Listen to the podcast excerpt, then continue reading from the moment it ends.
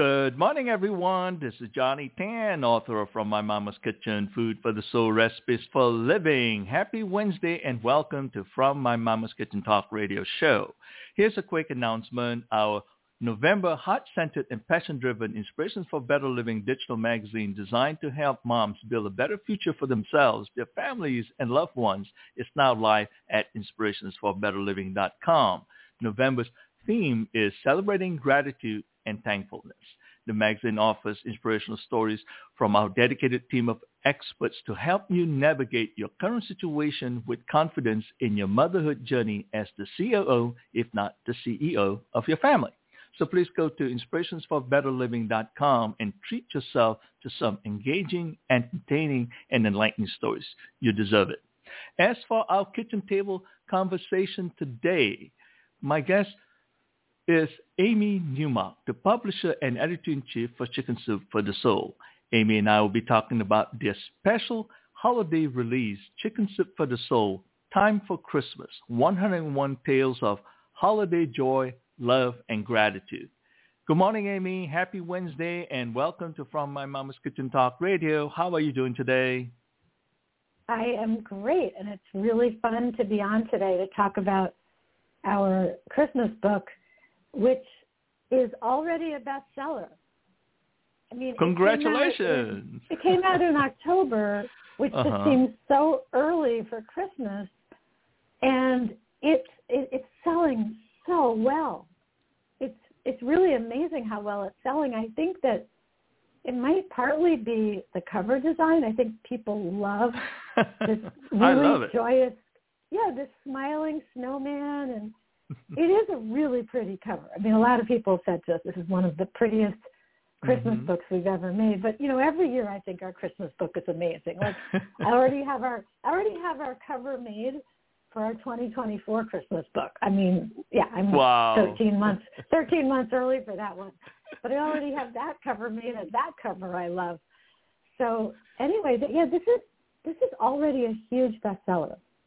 Fantastic. I love it. Well, I have to tell you, the book is definitely wonderful to kick off the holiday season because the stories are very entertaining and inspiring. And not to mention, as you talk about the cover of the book, it's beautiful and it's somehow, to me, it looks like a gift kind of thing. I hope that makes sense what I'm saying. Totally. It's definitely it definitely has a gift look. And you know what's cool about it? And I make sure I do this with every one of our Christmas books. Yeah. I tell our graphic designer, I I say to him, the book has to work as a Christmas decoration. It has to be so pretty and yeah. so Christmassy that a woman will put it up on her, you know, fireplace mantle or right. prop it up somewhere in her living room but she wants it to be part of her Christmas decor. And that's right. what we do every year. And I think we have really, really accomplished that this year. Yep, yep. It certainly, definitely catch the eye, no doubt about it. So it's really, really wonderful. Well, coming back to you and Chicken Soup, how is Chicken Soup celebrating the holiday season? Oh my gosh, we have so much going on. So besides this book, Time for Christmas, which, by the way, it's being carried by Walmart and Target and Kroger and a whole bunch of big box stores all across the country. Um, you know, and Barnes and Noble, of course, and Amazon. Yeah. But it's everywhere. Um, so we have this book. We have our brand new coloring book, our first coloring book that we've ever put out um, for adults, of course, not for children. Mm-hmm. And mm-hmm. it's called um, Angels and Miracles, and it is beautiful. If you go on Amazon, you'll see a rave video review of it by somebody who is um, like a coloring book blogger. You know, he's a real yeah, expert yeah. on coloring books, and he yeah. posted a rave review. Um, yeah, so this coloring book is really cool because in most coloring books, you color on the right side Mm-hmm. So if you open up a book, you know, there's the left page and there's the right page. So right. in most coloring books, the coloring is on the right page, and there's not much on the left page. Sometimes it's pretty empty on the left. Mm-hmm. But what we did, because we can is we put a full chicken soup for the soul story on the left page. Ah. And then the image the image you color on the right side goes with the story. Mm, So it's a mhm. really wonderful experience. I think I think there's like I don't know, maybe three dozen coloring pages and almost all of them are accompanied by a full chicken soup for the soul story and if there's not a full chicken soup for the soul story then there's like a big excerpt from a story Mhm, so it's mhm, a mhm. beautiful beautiful coloring Yeah. book so we're really excited about that as a fabulous gift you know you pair that with Yeah, yeah. a big box of great colored pencils. Maybe you buy the Angels and Miracles book that the coloring book grew out of. Um, Yeah. It's, it's really wonderful. So we have that. We have our Christmas book. We have our Angels and Miracles coloring book. We also have a new book called Angels and the Miraculous, which is a really great book. Um, mhm. filled with, you know, just stories that will wow you. And then, you know, we have our pet food business. And our pet food business has fabulous high quality treats for dogs. Mhm. So they come in a really nice little um pouch and they're like the perfect stocking stuffers for dogs. Um, or like a great gift to bring to someone's house if they have a dog, you bring, you know, a bag of treats for their Mhm. dog. And then we have holiday movies, Chicken Soup for the Soul Entertainment, which is a you know major uh, Yeah. streamer. We have a, you know these streaming services. We have uh, the Chicken Soup for the Soul streaming service, Crackle streaming service, Popcornflix streaming service. These are all free streaming services where you can watch television shows and movies, and we have lots of great holiday movies available. So um, I remember watching a bunch of them last Christmas and really enjoying them.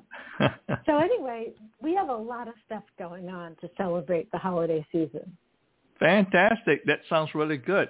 But I think the number one question everybody wants to know is, did you make it onto Santa's nice list this year?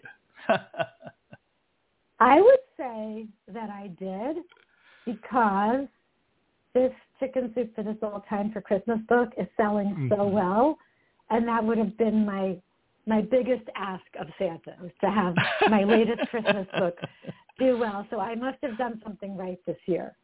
There you go. Awesome. That's really wonderful. I figured I have like about 10 months, you know, to be naughty and then the last two months to crash and be very nice.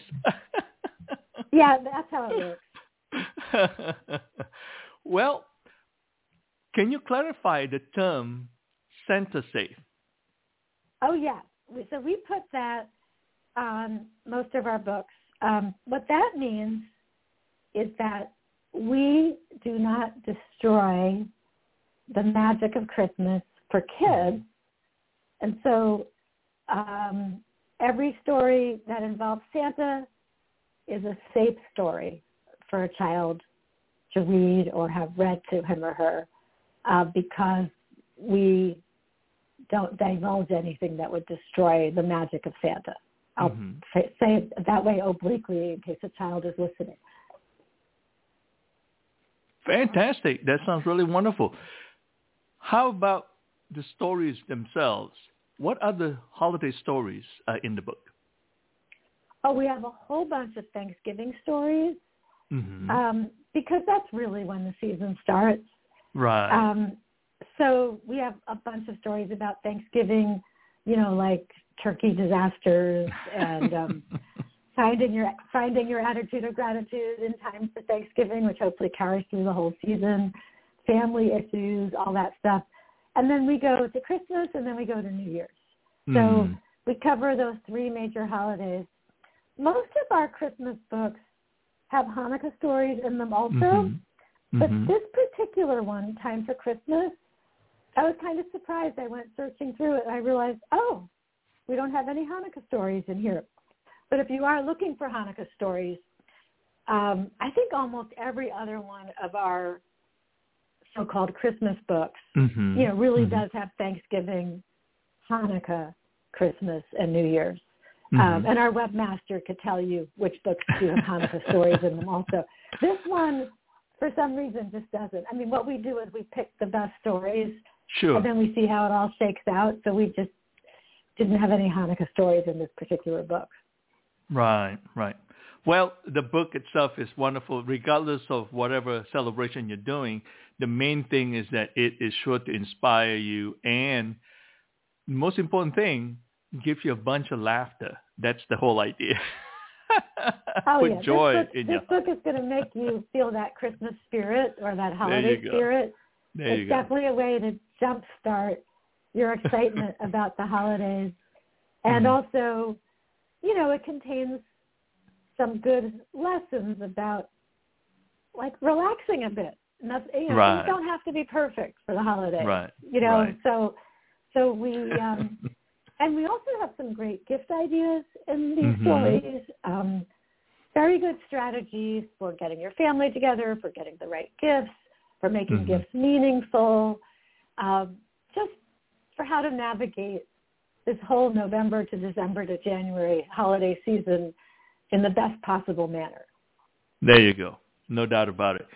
Well, the one thing I really like is that the royalty for this book goes to the United States Marine Corps Reserve Toys for Tot program. Can you tell us the other Chicken Soup books in 2023 that have their royalties benefiting other nonprofits? Oh, sure. We always pick a few books each year um, where we're going to use royalties to support, you know, a very good nonprofit organization. So in 2023, we also supported um, the American American Humane, which is the oldest animal Mhm. welfare organization in the United States, and I don't know, maybe the world also. I'm not sure, but it's something like 150 years old.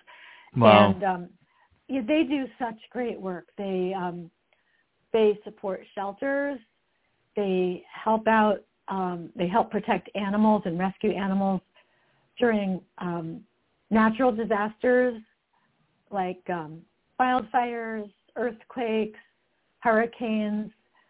Uh, they do um, certification of animal welfare for movies and television shows. They certify zoos and aquariums so that if they've certified a zoo or aquarium, you know that it's run properly for the Mhm. best possible welfare of the animals. So um, Lessons Learned from My Dog, which came out in January of 2023, and Lessons Learned from My Cat, which came out in February. Both of those help support American Humane. And then, of course, our past books that have charities earmarked for receiving royalties, as long as those books keep selling, those charities keep receiving money. It's not just the year that the books come out. So Mhm. um, Mhm. we probably wrote checks to a dozen different nonprofits in 2023. Fantastic. That sounds really wonderful. Truly wonderful. And it's a perfect time to mention that during this holiday season of giving. And so that's really wonderful. Well, please share with us the various chapters covered in this beautiful book, Time for Christmas. I know we kind of mentioned a little bit here and there in general about the various stories like Thanksgiving and stuff like that, but let's dive into the various chapters because I thought they are wonderful. So chapter one is called Christmas Miracles, and there's some really cool stories in this chapter about just like great things that happened to people that weren't expected or amazing coincidences. And then chapter two is called Tales of the Tree because everybody's got their great stories about the Christmas tree. chapter three is called Feeling That Christmas Spirit, and it's about really wonderful things that happened when people showed their humanity to each other, you know, during the holiday season. Chapter four is a really fun chapter called Holiday Hijinks. And it's about um, basically funny things that happen to people. Even if they didn't seem funny at the time, they're definitely funny when you retell the story later. Uh, chapter five is called The Perfect Gift. And it's about, you know, stories that really come from the heart. Um, chapter six is called Family Fun. And again, a lot of funny stories. And um, you know, it's just very entertaining. Chapter mm-hmm. seven is called Gratitude and Grace, and it's about you know feeling gratitude, using your thankfulness during the holidays, and the grace part of it has to do with you know giving yourself grace, giving other people, friends and family grace, you know forgiveness, and then chapter eight is called Holiday Angels, and it's about people doing wonderful things for each other. Chapter nine is called The Joy of Giving, which of course is a wonderful reminder for all of us that really what we love best about the holidays is the giving, not the receiving. Mm-hmm. Chapter 10 is called Around the Table. It's of course getting around the table for all these holidays is super important. And then chapter 11 is called Four-Legged Family Members. And it's about the dogs and cats and how they celebrate the holidays because they definitely get extremely involved in all of the holiday gatherings, seeing all the people, mm-hmm. eating the food, or stealing the food, or stealing the gifts, or wrapping the gifts. But you know, all the all the good things that dogs and cats do during the holidays, and some of the naughty things they do also. Wonderful. That's really wonderful. Does the holiday season bring out the best in people, you think? I think that it does. I mean, I think that most people just can't help but feel a sense of togetherness and excitement and warmth during the holidays. But of course, the holidays can bring out the worst in people also if there are stressors already between family members or friends. Yeah. You know, sometimes you're getting together with people for the holidays who maybe you haven't seen for a long time or you only see them during the holidays or there's unresolved issues and so mm-hmm. Mm-hmm. there's that as well but i think in general it brings out the best in people that's my experience yeah yeah i agree with that i think it's life is a roller coaster but then for some reason when it arrives right at the table on Thanksgiving and going forward for the next five weeks or so, I think it changes the dynamics. And the beauty of it, I guess, people tend to look through the lens of love more so at that time. So that's beautiful. Well, let's dive into the book. I love the book. So let's talk about chapter one and the story uh, for chapter one, the title of the chapter is Christmas Miracles, and I love this story right here, In the Nick of Time by Susan Mulder. Yeah, so we always try to make sure that we pay attention to our military service members who are serving us and often serve during the holidays, and we want to make sure that we call them out for that, you know, and recognize them for that. So um, this Christmas miracle um, from Susan Mulder happened on Christmas Eve. So Susan was married to a military pilot, and his coming and going was pretty unpredict- unpredictable. And she had learned that even when he thought he was getting home for the holidays, it didn't always work up. You know, things were always coming up, like missions would change or travel plans would be altered or a trip that was supposed to take days would take weeks. So she was a little optimistic though because her husband left on a mission the day after Thanksgiving and it was only supposed to last four to six days. So she thought that she had a chance that he really would be home for Christmas a whole month later. But they went and got the Christmas tree early just to be safe. So he did that with her before he left. And then she dove into single parenting. So she couldn't go Christmas shopping. She couldn't bake. But then after he wasn't home for two, after two weeks, she knew she was in trouble because remember it was supposed to be four to six days. So she got mm-hmm. a neighbor to watch her youngest child and she got some of her Christmas shopping done.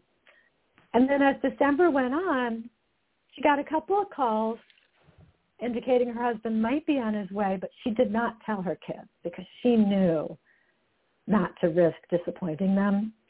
So she went ahead and she did everything.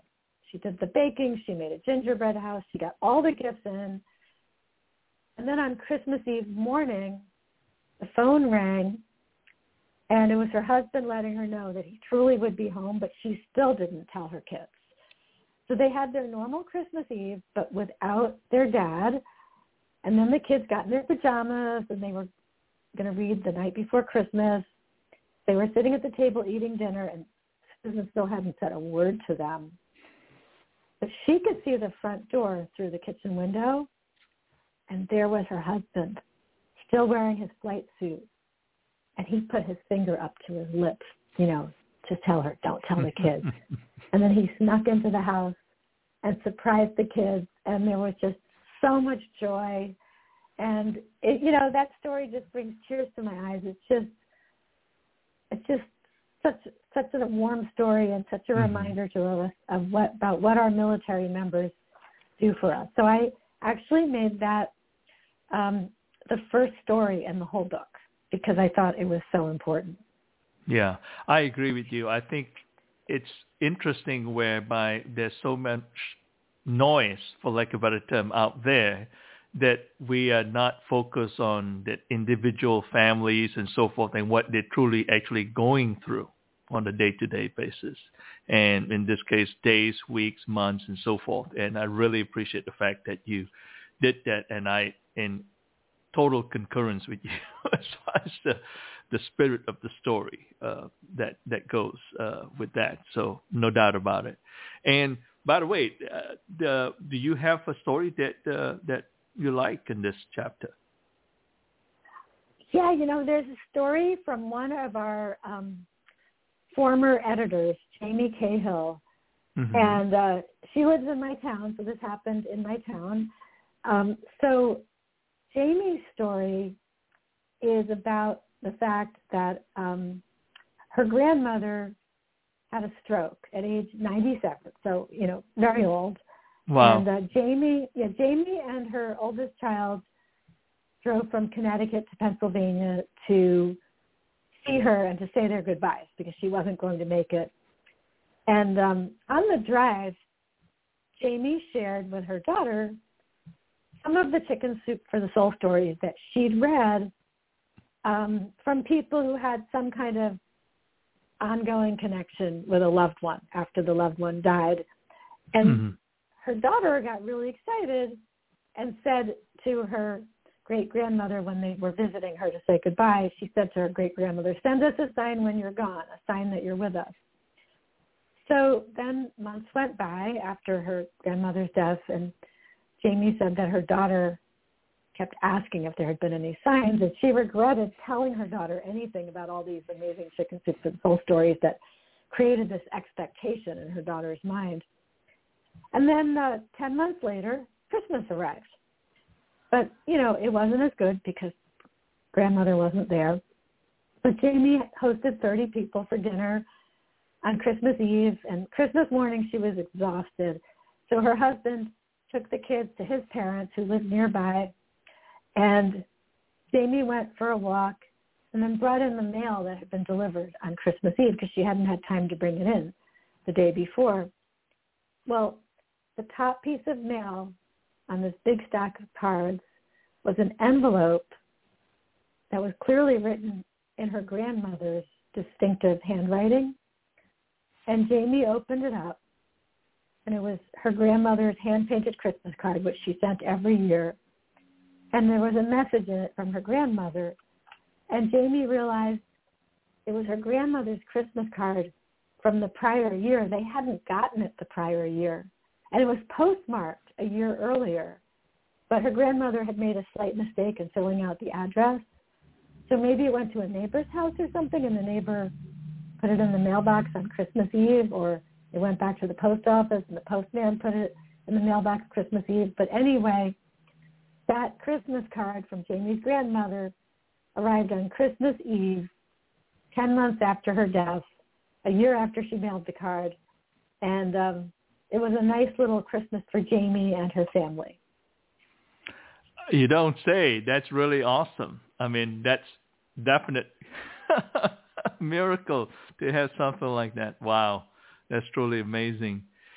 I love this chapter. Like I say, I guess you know maybe there's some magic about miracles happening. One of the stories that I really like in this chapter uh, is the title the story title is The Christmas Diamond by Candy Allen Bauer. And this is a beautiful one too. Oh, this was an amazing story. So Candy always loved the rings that her mother wore, and they were rings that had been passed down through the through the generations and were really the only items of value that the women in her family ever had because these people did not have a lot of money. Um, and so Candy, when she was a teenager, used to beg her mother to let her wear the rings, but her mother never did until one day when Candy was 17 and going on a date, her mother said that she could wear the rings on her date. And she also told Candy that she had filed for divorce that day from Candy's abusive father. They had been married for 23 years and her mother had had it. Well, that night, while Candy was on her date, her father, who was angry over the filing for divorce, came back to their house, killed Candy's mother and brother, also shot her sister, who survived, and shot himself. Candy wasn't home. She was out on the date. So she was safe. So she wore her mother's rings every single day for the next 17 years. And then she was at work and she was decorating the Christmas tree for the office and she looked down and saw that the center stone, the center diamond, was missing from one of her mother's rings. And she searched everywhere for that diamond for three days. She went through the whole room where she'd been decorating. She retraced her steps, but the stone never turned up. And so she accepted that it was gone forever. Then after Christmas, she took down all the decorations. She put them away. She dragged that Christmas tree. It was an artificial Christmas tree. Um, back across the property where she worked to this outdoor storage building that was maybe 50 yards away from the office area. And then the next Christmas season rolled around. And so Candy went and got that artificial tree out of the storage area and got all the decorations, dragged everything across the parking lot again, back to the main building where the office was, put the tree up and decorated it. And while she was doing that, she thought about her mother and the rings and missing diamond. And she kind of apologized to her mother for losing her diamond. And then all of a sudden, she felt this cold come over her. And the skin on her arms broke out in goosebumps. And then this sparkle caught her eye, and it was the missing diamond. It was sitting there on one of the tree branches. The diamond she had lost a year earlier and searched everywhere for on this tree that had been put up, decorated, then dragged back across the parking lot to the storage building, then sat in storage, then dragged back to the office again and put up again a year later. The diamond was sitting on one of the tree branches. So that was really an amazing miracle.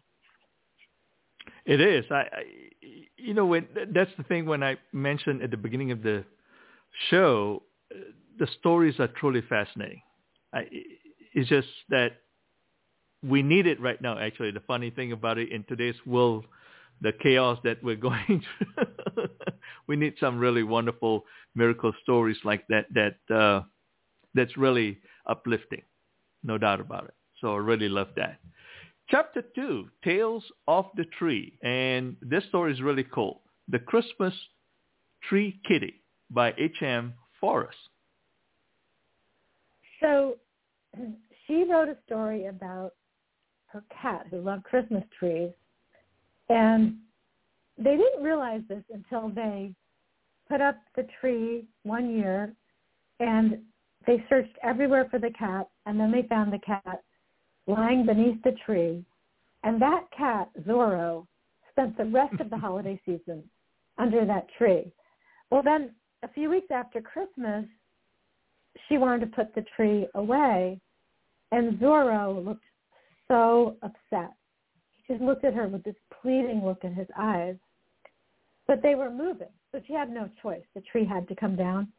And that cat clung to the tree skirt with his claws. You know, he just didn't want to give up the tree. And then he was mad at her for the rest of the day. He wouldn't even accept any treats from her. And he glared at his human family for the next few weeks. But then they moved, and then eventually Christmas rolled around at their new home, and they brought out the tree box from the storage shed.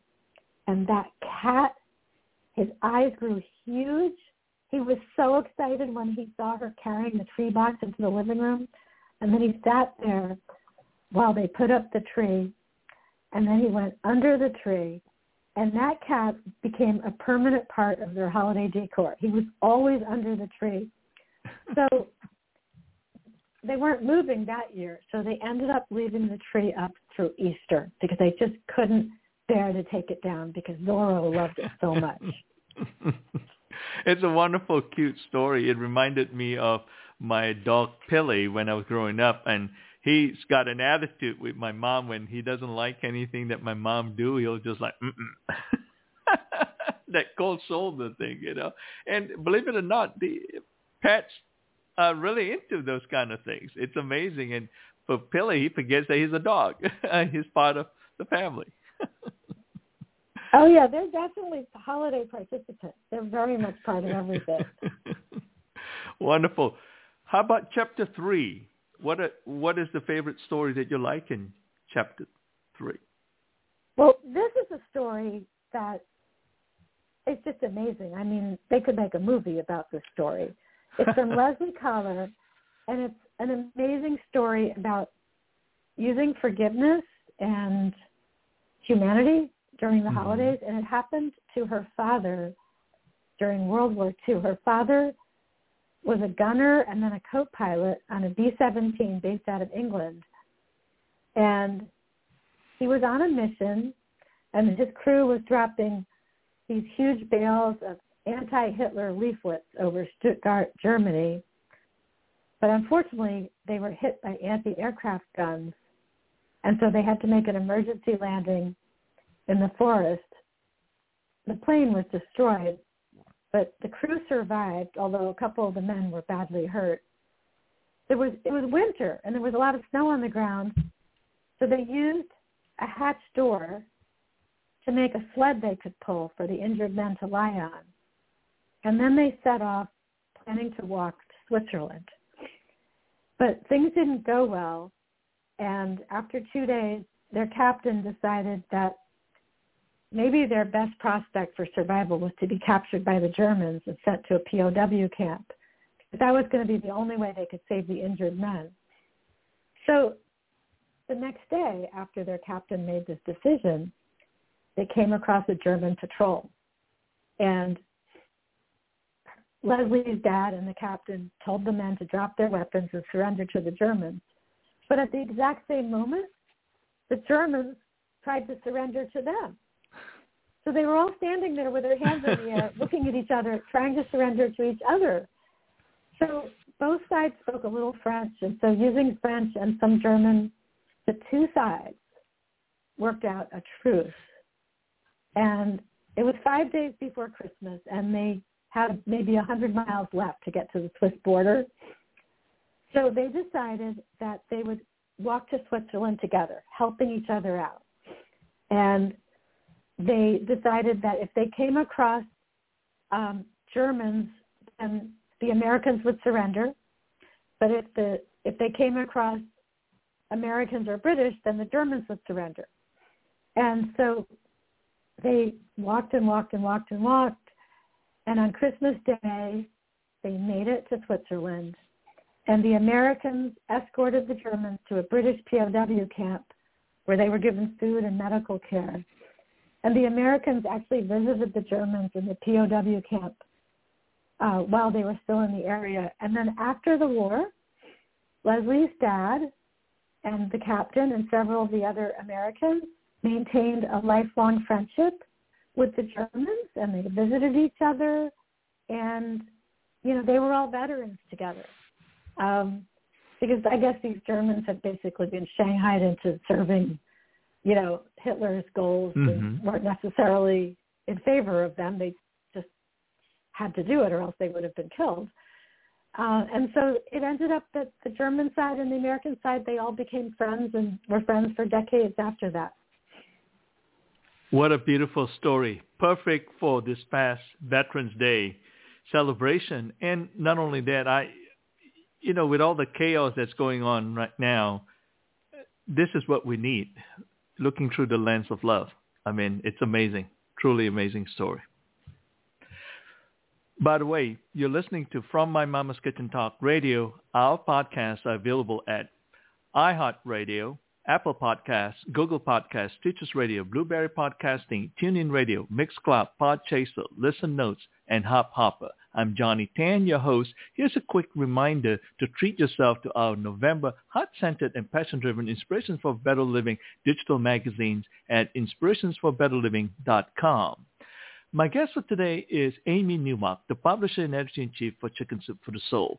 This morning's kitchen table conversation is about their special holiday release, Chicken Soup for the Soul, Time for Christmas, 101 Tales of Holiday Joy, Love, and Gratitude. Fantastic book, y'all. You need to get a copy of it. It's already a bestseller, and I guarantee you, whoever you give this book to will love it. Amy, chapter four, I love this chapter, Holiday Hijinks. And the story that I really like is Dinner to Go by Lori Gorario Seco. So, yeah, this is uh, one of those cautionary tales because um, this is something that I used to do also before I moved and got uh, a bigger refrigerator. Um, so, you know, we love turkey disaster stories because everybody has turkey disasters, right? And at the time that they're happening, they don't seem so funny, but then later they seem very funny.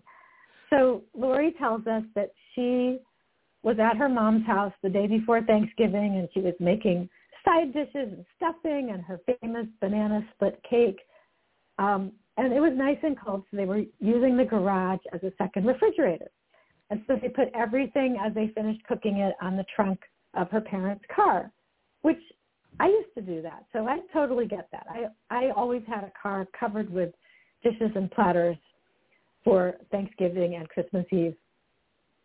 So anyway, um, they made a bunch of side dishes and Lori helped her mother get this 23 pound turkey ready. They washed it in salt water and they put it in a roasting pan and then they put it out in the garage on the trunk of the car with everything else ready to cook, you know, the next day. Mm-hmm.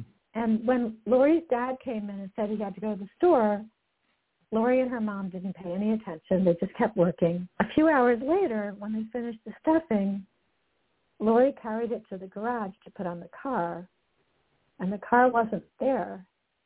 But all the food they had put on the trunk of the car wasn't there either. And the car had been backed into the garage so like, or no, it was it front ways into the garage. So her, her father had to see all the food on was it the trunk or the hood? No, he backed it in. It was on the trunk. Her father had backed the car in. All the food was on the trunk. He got in the car and didn't even notice that he had walked by all these dishes and platters and the 23 pound turkey sitting on the car.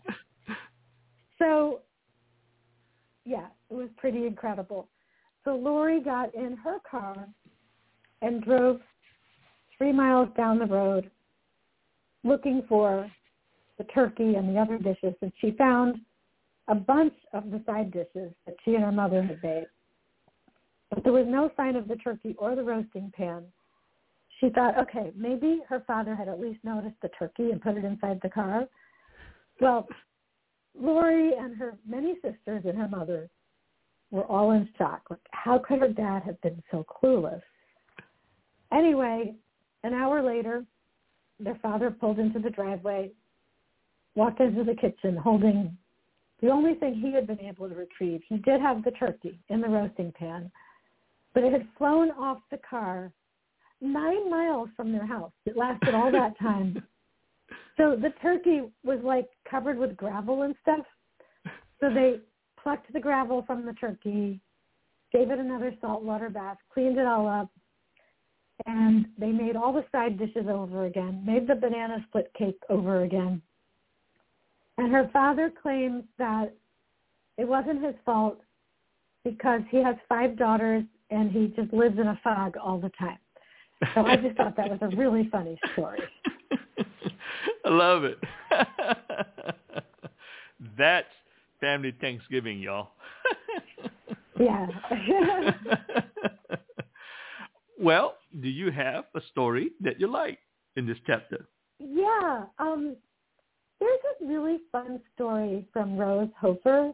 Mm-hmm. And so she was one of seven kids. So the holidays were always pretty chaotic. And the kids were really bad in that their mother would have presents under the tree and then the kids would be, you know, practically unwrapping them. Like there was way too much meddling with the wrapped gifts under the tree. And so her mother came up with a new system. Instead of putting their names on the gift labels, her mother put code names. So every Christmas she would make up code names with a different theme. Like one year it was Harry Potter characters, and another year it was candy bars or sodas or TV show characters or planets. And so the kids would look at the gifts and see the code names and try to figure out, okay, who's, you know, who's Mars, who's Venus, that kind of thing. So they still would try to deduce what the gifts were. Like there were twin brothers, so if they saw two presents that seemed to be the same, they thought they might be for the brothers. Or if there were a few that were identical, they would conclude that they were either for the boys or the girls. So they spent a lot of time trying to analyze these. And their mother would just sit and watch them trying to figure out, you know, who had which code name, and she would just laugh at them. and then on Christmas Day, she would tell everybody what their code names were, and then they would finally get to open their gifts and see how well they had guessed. So I just thought that was really cute. Oh yeah, I think that's a great idea to kind of add a little bit more mystery to the gifts. That's wonderful. That's really wonderful. Like I told you, I love this chapter, Holiday Hijinks, and one of the stories that I thought was really, really cool, and it so happens that I happen to remember watching the comedy Four Christmases a few years back, and so uh, this is a wonderful story. The title of the story is The Separation by David Hall.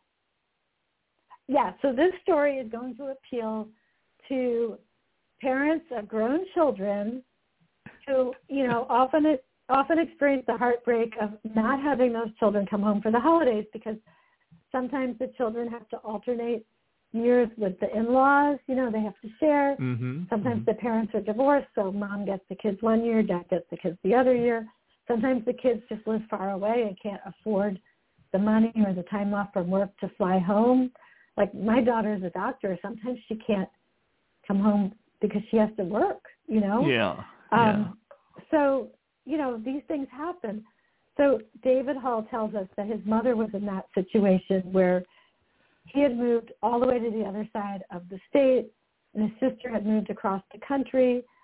And so both kids had missed Christmas the year before and their mother was not happy. And they also missed Easter. So his mother called him that year, the weekend before Thanksgiving, and she said something about how she and David's father had decided on a separation. She was kind of vague, but she definitely said they had decided on a separation. And David was shocked. He had no idea there was something wrong with their marriage. And then he got these frantic text messages from his sister. So his mom had called his sister also. So David rushed to his laptop, booked a last minute flight home the day before Thanksgiving, which is like the worst travel day of the whole year and the most expensive, right? And his sister did too, and they met at the airport and they rented a car and then rushed to their parents' house. And when they got there, the windows were lit, everything was decorated, um, the, there were pumpkins lining the front steps. And David's father was really surprised to see them. And then David said, well, mom called about the separation. And that's when his father was like, oh, uh, you talk to your mother about that. I am not getting involved. I have to mind my own business because she said she would only make pumpkin pie if I stayed out of this. And I want pumpkin pie. and that's when David's mom confessed that she was basically lying. She had all these different salt and pepper salt and pepper shakers with like holiday themes. And she had decided to separate the Thanksgiving themed salt and pepper shakers and give one to each child. So she just totally lied to them, but she got them home. And they learned a lesson from that that they should go home more regularly for the holidays, which they started doing. I love it. And that's the other part of it. That's family Thanksgiving right there. yeah. Wonderful. Chapter 5, The Perfect Gift. This is beautiful. Bright and Shiny by Lisa Peters. So this is about how one year Lisa was hinting to her husband about potential gifts that she would like. Like there was a necklace she had seen and there were some books she wanted from Barnes & Noble. But under the Christmas tree was this large box, beautifully wrapped. That was unusual for her husband to like wrap a gift. he normally presented his gifts, you know, in the shopping bags that they came in. So Christmas morning, she eagerly opened that present. And it was not books from Barnes and Noble. It was not the necklace that she had hinted about. It was a calendar, a beautiful shiny calendar, but still a calendar. And her husband was so pleased with himself. And he said, I know you need one. And this one looks so pretty. When I saw it, I thought of you.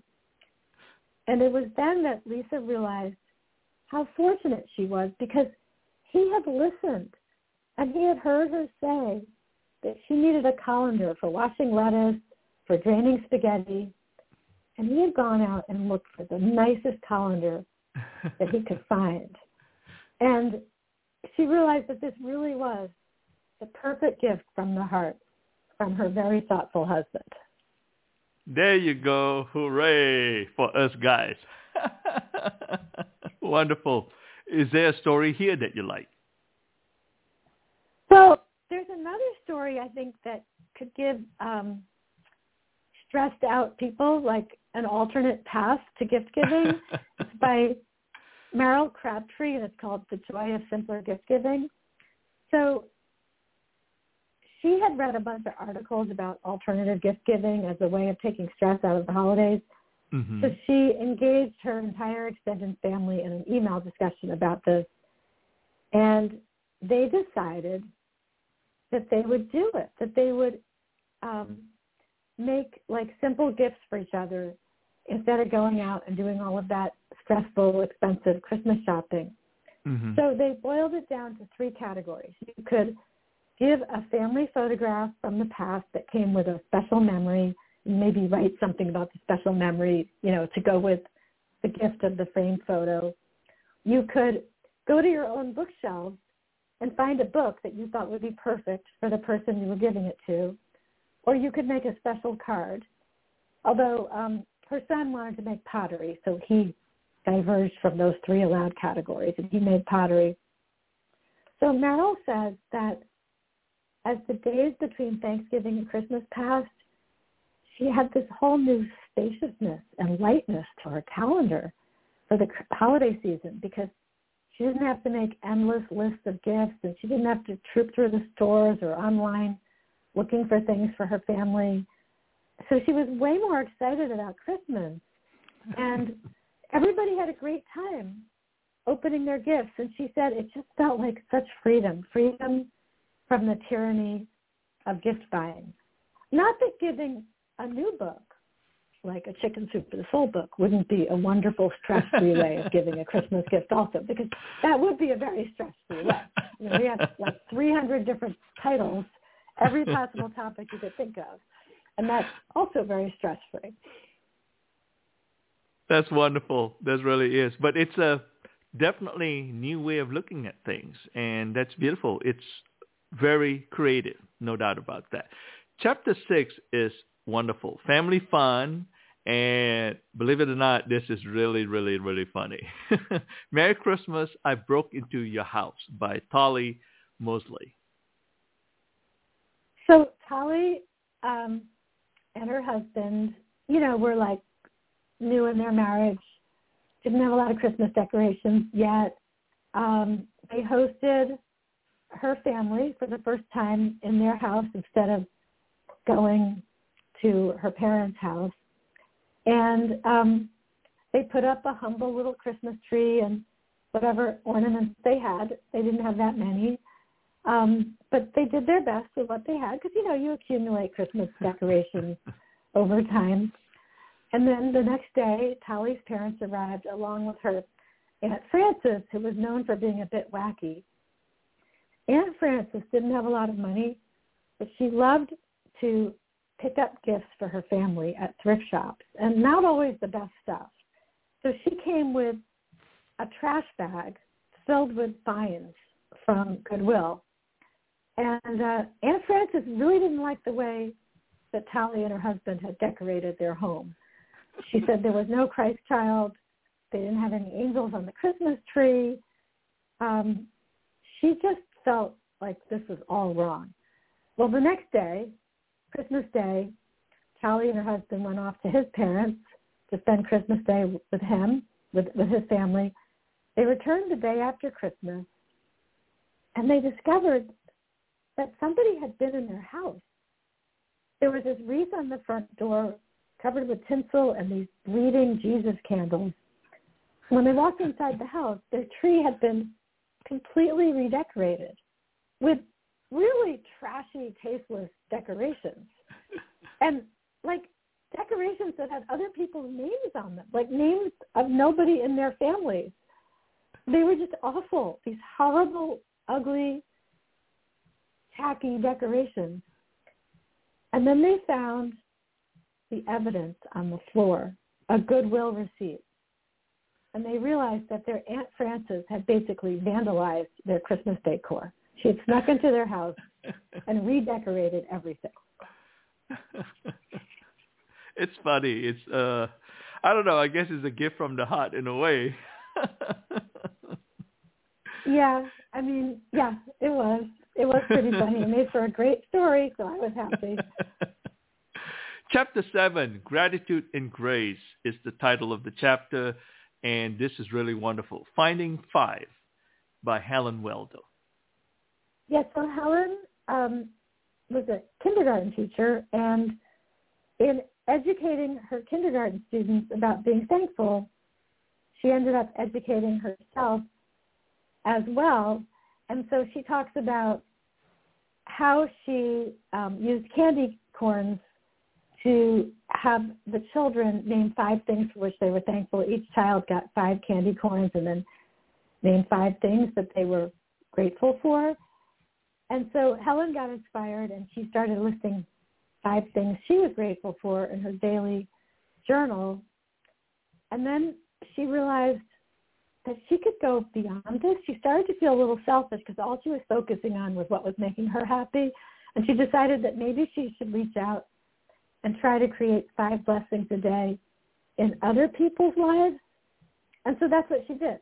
She started doing favors for her kindergarten teacher colleagues.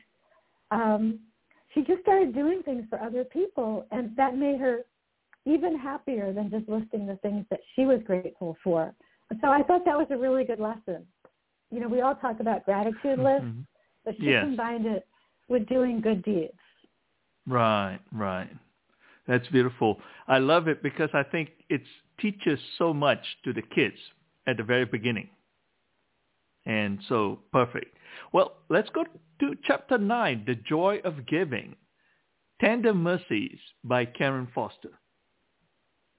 So this is another story that reminds us of our military service members who are serving us during the holidays and their families are serving us also because they might be away and then their spouse is home, maybe with children, keeping the home fires going. And so the whole family really needs to be honored. So in this case, Karen tells us that her husband was not going to be home for Christmas, but she was determined that her six-year-old son would get a new bike. He had two wishes. One was to see his father for Christmas, and the other was to get a new bike. So she bought a bike in parts, and she had to put it together. And it was 11 p.m. on Christmas Eve, and she was already dealing with so much. I mean, her son was so upset about her husband being deployed, and he had been bringing his favorite stuffed animal to school, even though it wasn't allowed. But then she had gone and talked to the teacher, and the teacher had realized how scared her son was that his father wouldn't come back, so she made an exception and allowed him to bring his favorite stuffed animal to school. So Karen thought about that and how people were helping her and her family. She finally got the bike together after working on it for a couple of hours. So at one in the morning, she had finally done it and she had completed all of her Christmas gifts for her two young children by herself. And I just thought it was a really good reminder to us of what these military spouses go through. Oh yeah, I mean I love the story, and that's why I selected. I think it's a beautiful way of acknowledging the veterans for what they do and so forth. Chapter 10, this is really funny. This is another Thanksgiving, beautiful Thanksgiving story. Around the Table, Phantoms Thanksgiving by Kevin Wetmore. Yeah, so there's a lot of uh, turkey disaster stories about cats and dogs also. So in Kevin's case, um, they had this cat named Phantom who was really good at stealing food. Um, and uh, this was Kevin's and his wife's first Thanksgiving away from home. So they had a Friendsgiving. So they worked really hard preparing the turkey and a dozen side dishes. They kept shooing the cat out of the kitchen. They finally just put him in the bedroom and closed the door. But then after dinner, you know, they were done. And so they forgot to keep the cat locked up in the bedroom. And they came out. Uh, Kevin heard this noise in the kitchen. And he came out and realized the bedroom door was open a crack. And he came into the kitchen and there was the cat sitting inside the turkey carcass, eating all around himself. So Kevin yelled at the cat, but the cat didn't move. He just sat there and kept eating. So that was the end of their Thanksgiving leftovers. Um, but at least they made it through Thanksgiving before the cat ate the turkey. That's wonderful. It's it's laughable. There are really some really really wonderful stories in this book. Well, chapter eleven. What is your story that you really like in this book?